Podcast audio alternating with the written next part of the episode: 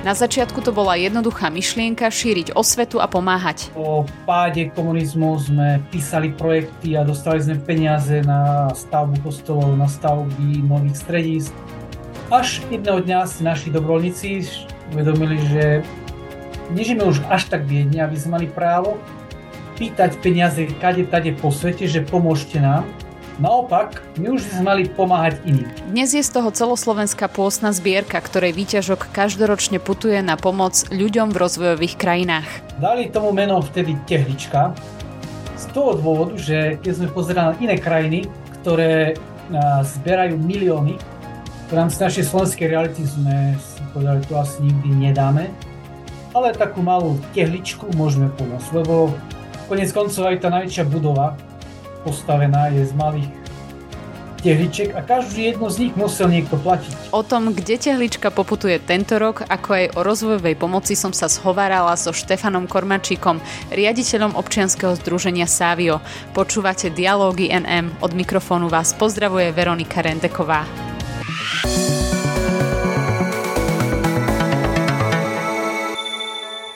Štefan Kormančík, riaditeľ občianskeho združenia Savio, je môjim dnešným hosťom v Dialogoch NM. Štefan, vitaj.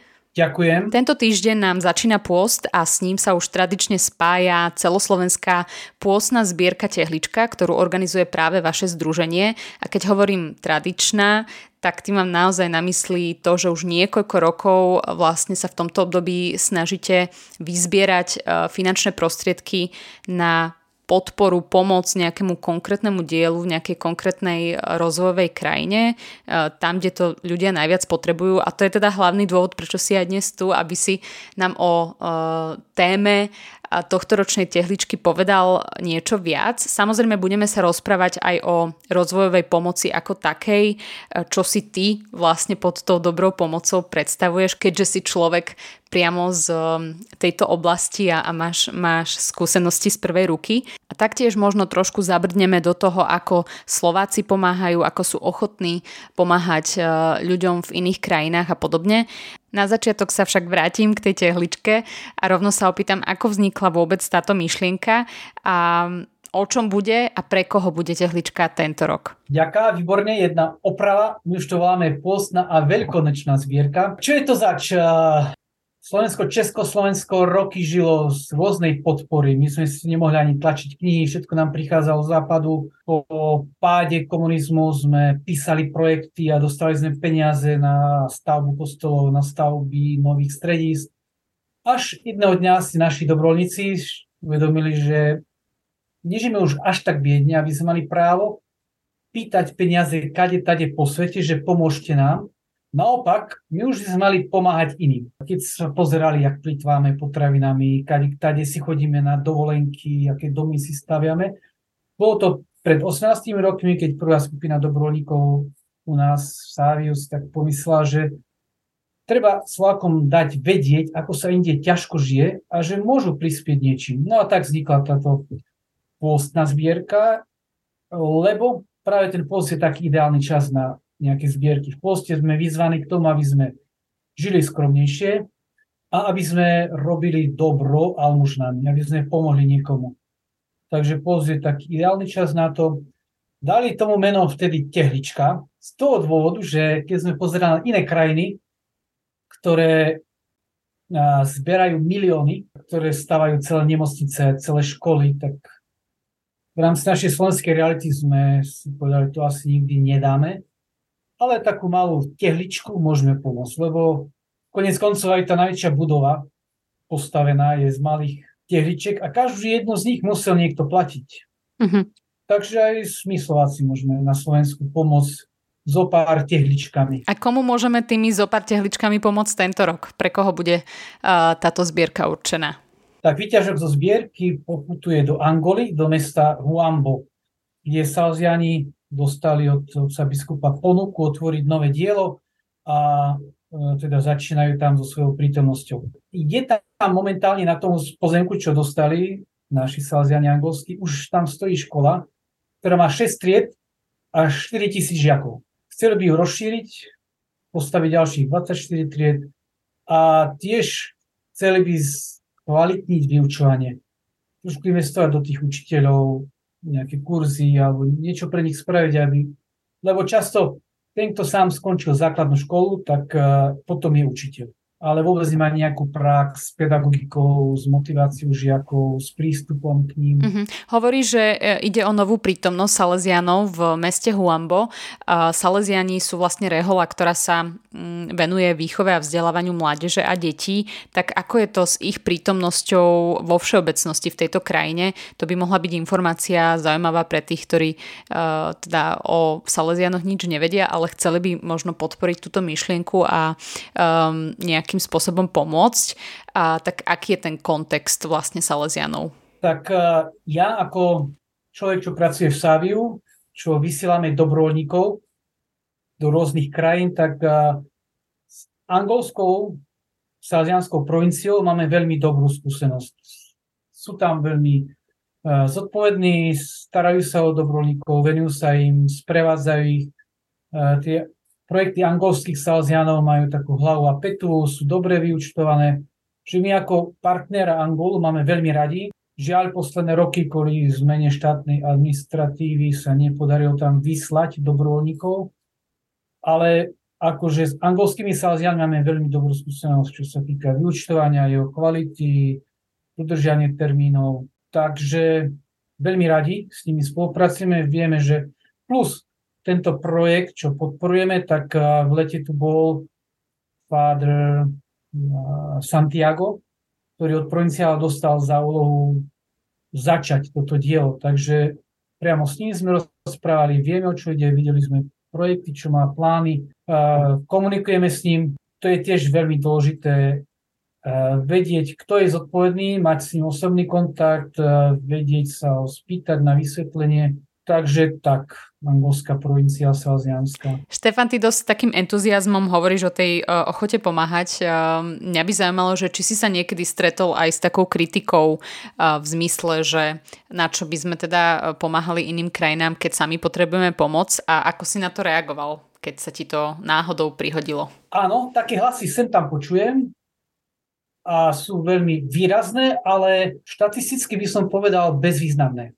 Napríklad mm-hmm. mal som besedu v jednom meste, kde som povedal, že podľa mňa historicky Slováci nikdy nežili v takom blahobite ako teraz. V stredoveku, v komunizme. Žili sme o mnoho horšie. Ľudia si už nepamätajú, že keď chcel kúpiť auto, musel šporiť 20 rokov. Musel čakať 3 roky v rade, kým na ňo vyšla rada. A tak ďalej. Teraz auto má aj študent. Takže ja som to tak vy, vyslovil a jeden pán sa potom pre mňa prišiel som tak vehementne hádať, že to nie je pravda, že žijeme biedne, ale ľudia po tej prednáške veľmi štedro prispeli. Takže niekoľko stovák ľudí, čo bolo v kostole, so mnou vlastne súhlasilo a vyjadrilo to tým, že prispeli do tej zbierky a štedrý dar som niesol z toho kostola. A jeden pán sa tam prišiel hádať, takže často aj na tých médiách to tak je, že tie stovky ľudí, čo na to pozerajú ináč, pokojne to akceptujú a prispejú. A jeden nejaký protivník, čo napíše uh, niekedy aj vulgárny čat pod stránku, tak ten ako že prezentuje nejakú mienku, ale jak hovorím, že je to počuteľná, je taká výrazná, ale štatisticky prakticky bezvýznamná. Čiže ty ako človek, ktorý sa pohybuje v tejto oblasti pomoci, máš dojem, že Slováci pomáhajú dostatočne, že, um, že sme citliví na, na pomoc uh, druhým? Podľa mňa Slováci, ľudia na Slovensku sú veľmi štedrí. Uh-huh. Uh, sľadom k tomu, jaká sme malá krajina, tak uh, naša pomoc často podľa mňa tak sledujem iné zbierky, tak percentuálne prekračuje percentuálny pomer pomoci iných krajín. Že nás je len 5 miliónov, uh, sú mesta 10 krát väčšie ako naše, takže ako náš štát. Takže Slováci sú dosť štedri, tak by som to povedal. Ale veľmi rád sa rozprávam aj s ľuďmi, ktorí sú proti. Veľmi rád ich počúvam, ich dôvody. Uh, mám už taký súbor mojich odpovedí, ktoré nie, že oni sú ochotní počúvať, ale ja ich mám pre toho, kto je ochotný. Tak napríklad jedna moja klasická odpoveď je, že keď si necháme pomôcť iným na potom, keď doma, doma bude všetko upratané, tak nebudeme pomáhať nik, nikdy. Lebo nikdy nebude doma všetko v poriadku. Ďalšia odpoveď moja, čo je, že je to taká trošku pícha, chcieť prispieť významne, aby som vyriešil problém. Vieš, keď nemáš 10 eur, aby si prispel, tak daj 20 centov. A to nikomu ne, nepomôže. Veď keď milión ľudí dá 20 centov, tak to už je veľmi výrazná suma. Že mnohí ľudia nechcú prispieť máličko, lebo by sa cítili zahambení. Oni chcú tak ukázať sa pred druhými, že prispeli, alebo tiež by chceli vidieť, že prispeli, problém vyriešený. A tá malá suma nevyrieši problém. Ale často ani veľká suma nevyrieši problém. Zvlášť, jak ten projekt je nastavený, jaká história tam je. Takže ja hovorím, my pýtame, oznamujeme o nejakej potrebe a kto má možnosť nech prispieť, ak to nemá možnosť prispieť, nech sa neznepokojuje, nemusí sa cítiť vinný, že neprispel. Mm-hmm. No, keď hovoríš o tej štedrosti, tak uh, mi napadlo, že či ste ju zaznamenali aj počas uplynulých rokov a hlavne počas pandémie, kedy naozaj uh, sa zdalo, že máme dosť svojich vlastných problémov.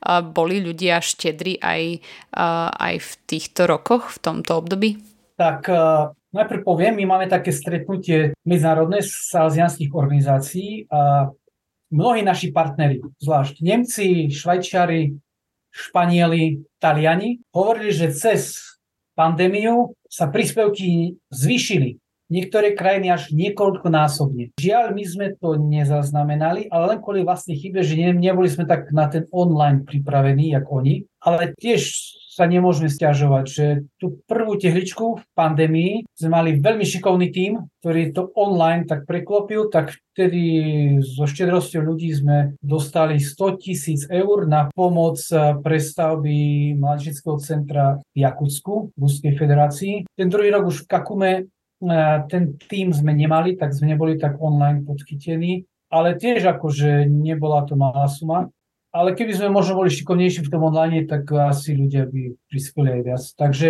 aj tak, keď hodnotím iné organizácie, tak aj na Slovensku tá pandémia vôbec neznamenala, že ľudia boli menej štedrí, alebo že prispievali menej. Mm-hmm. No, ty si to pekne opäť e, premostil k tej tehličke a keď si hovoril o tom, že um, že teda jedna zbierka z tehličky išla aj na Sibír. Um, kde všade vlastne, v ktorých krajinách už tehlička bola a kde všade Slováci aj vďaka tejto zbierke mohli pomôcť? Tak úplne prvá tehlička bola pre Azerbajdžan. Tam sme pomáhali s doučovacím strediskom, ktoré sa tam budovalo.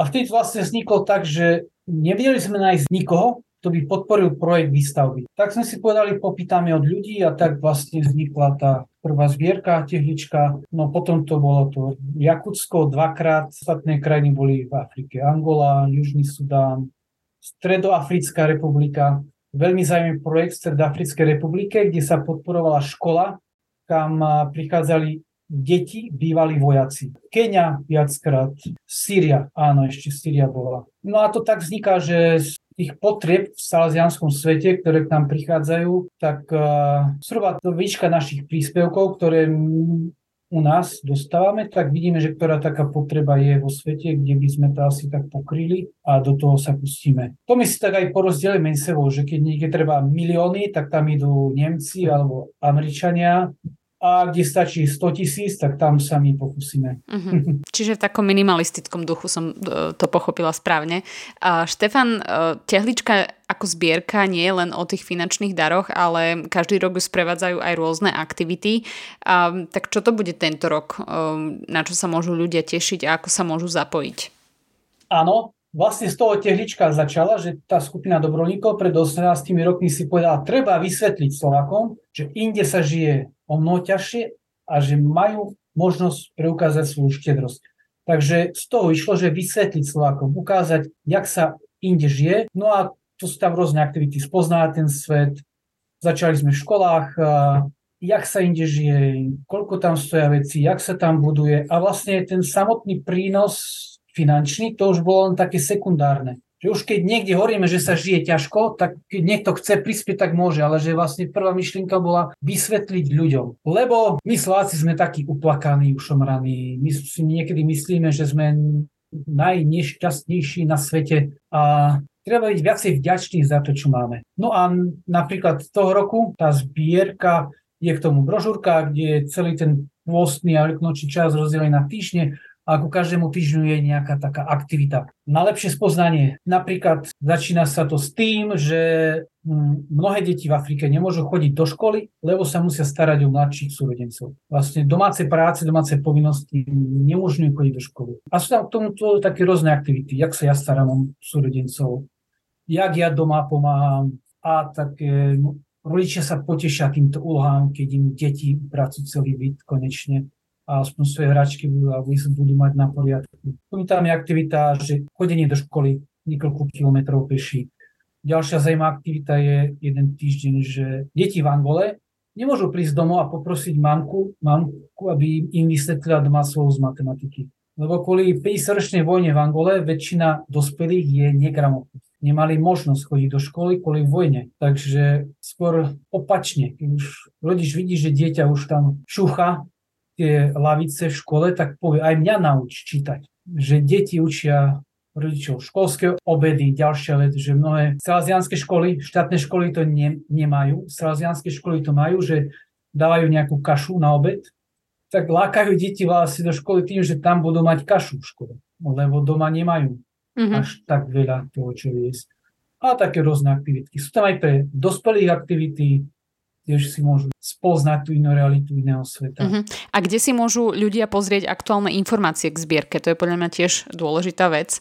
Tak všetká informácia je na www.tehlicka.sk tam sa dá prihlásiť, alebo ani sa nemusí človek prihlasovať, si tam môže tú držučku otvoriť, tam sú tie aktivity, doklíka sa, tých, čo majú taký súťaživý ducha, tak môžu nám aj poslať nejaké tie odpovede alebo fotky, potom ich vylosujeme, odmeníme. No z toho, čo si načutol, tak to znie už teraz dosť akčne, takže tí z vás, ktorí naozaj máte rodiny s malými deťmi, neváhajte, zapojte sa.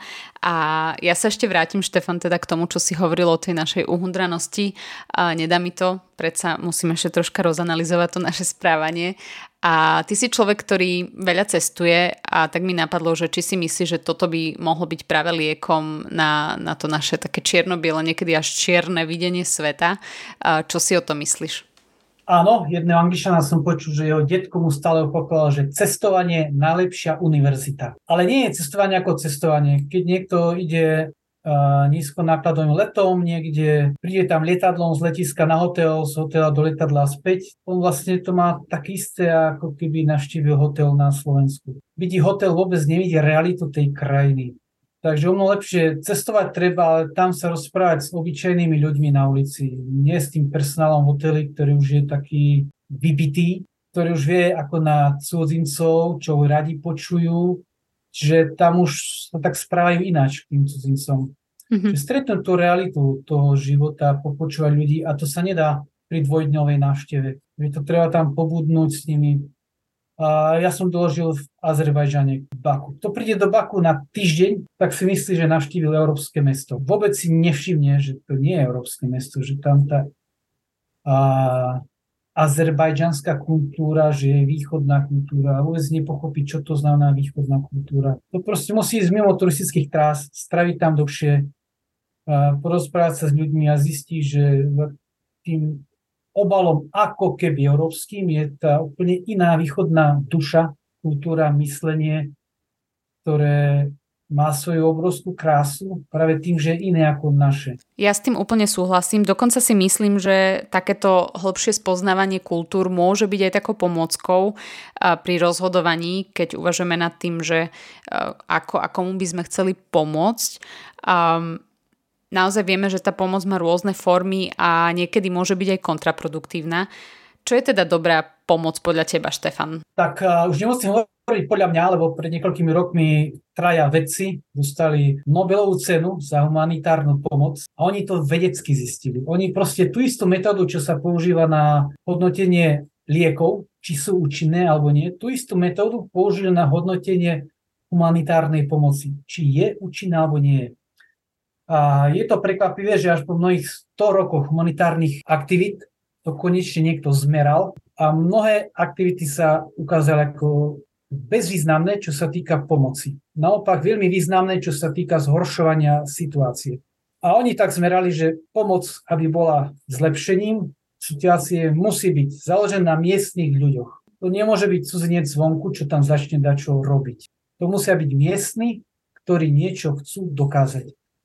Tak preto aj my tak cestujeme veľa, lebo hľadáme miestnych ľudí, aby miestny človek povedal, čo on chce, za čo aj sám je ochotný platiť energiou svojou, svojim časom, svojou prácou, námahou to je asi základ. Tá miestná motivovanosť.